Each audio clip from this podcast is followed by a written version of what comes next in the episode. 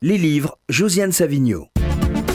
Josiane Savigno euh, qui est dans notre studio. Bonjour Josiane. Bonjour. Alors, de quoi qu'on nous cause aujourd'hui? De quoi qu'on nous cause de Fanny Carello. Alors Fanny Carello, c'est une jeune femme que je soutiens depuis le début. Et de ses débuts, c'était dans une toute petite maison d'édition et je l'avais repérée avec Guillaume Durand quand j'étais quand j'étais à campus. Désormais, elle publie aux éditions de l'Olivier, c'est plus chic. Ça y hein. est, ça y est. Et j'ai beaucoup, elle publie déjà quatre livres aux éditions de l'Olivier, c'est le cinquième.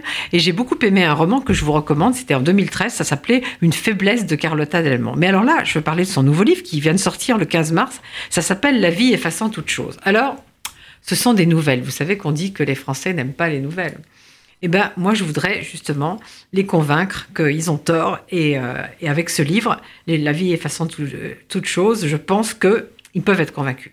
D'abord parce que c'est un livre très construit. Les nouvelles, elles ont un rapport entre elles. C'est pas des nouvelles qu'on peut détacher, etc. Il faut, il faut voir comment ça se, ça se tricote. C'est trois fois trois femmes.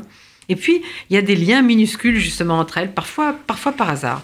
Alors, toutes, qu'est-ce qu'elles voudraient? Bah, Ce qu'on veut toutes, c'est-à-dire échapper aux clichés dans lesquels on essaie de nous enfermer. Alors, vous voyez, genre la SDF, la vieille, euh, la dépressive. Mais elles n'y arrivent pas toujours. Alors moi j'aime bien la SDF Rita, parce que c'est peut-être celle qui assume le mieux sa révolte.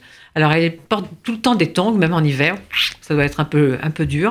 Et, euh, et alors elle croise la route de toutes les autres, mais parfois elle la voit même pas les autres, mais elle croise la route de toutes les autres. C'est, elle se faufile dans toutes les histoires. Alors il y en a une que j'aime beaucoup aussi qui s'appelle Millie parce qu'alors elle, elle fait des rêves bizarres. Elle rêve par exemple qu'elle va à ses cours de fac en poussant devant elle un étendoir à linge. Fanny Carello a beaucoup d'humour toujours. Alors il y a Annie. Annie c'est moins drôle parce qu'Annie elle a 52 ans de vie sans envie propre. Hein, c'est pas très engageant, vous êtes d'accord? Et puis il y a Diane. Alors Diane, elle, elle déteste par-dessus tout ce qu'elle appelle de manière générique la mère triomphante.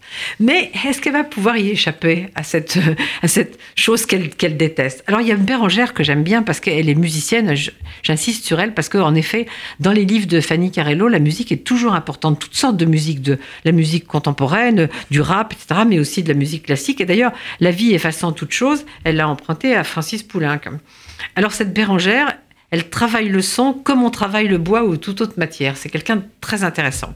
Et puis alors vraiment, moi je vous le dis, si vous lisez La vie effaçant toute chose de Fanny Carello aux éditions de l'Olivier, un, vous allez aimer les nouvelles, deux, vous allez aimer Fanny Carello avoir envie de lire d'autres livres d'elle, et puis surtout, vous allez aimer ces femmes que probablement vous avez un jour croisées sans même les regarder, et puis peut-être parfois vous allez vous reconnaître.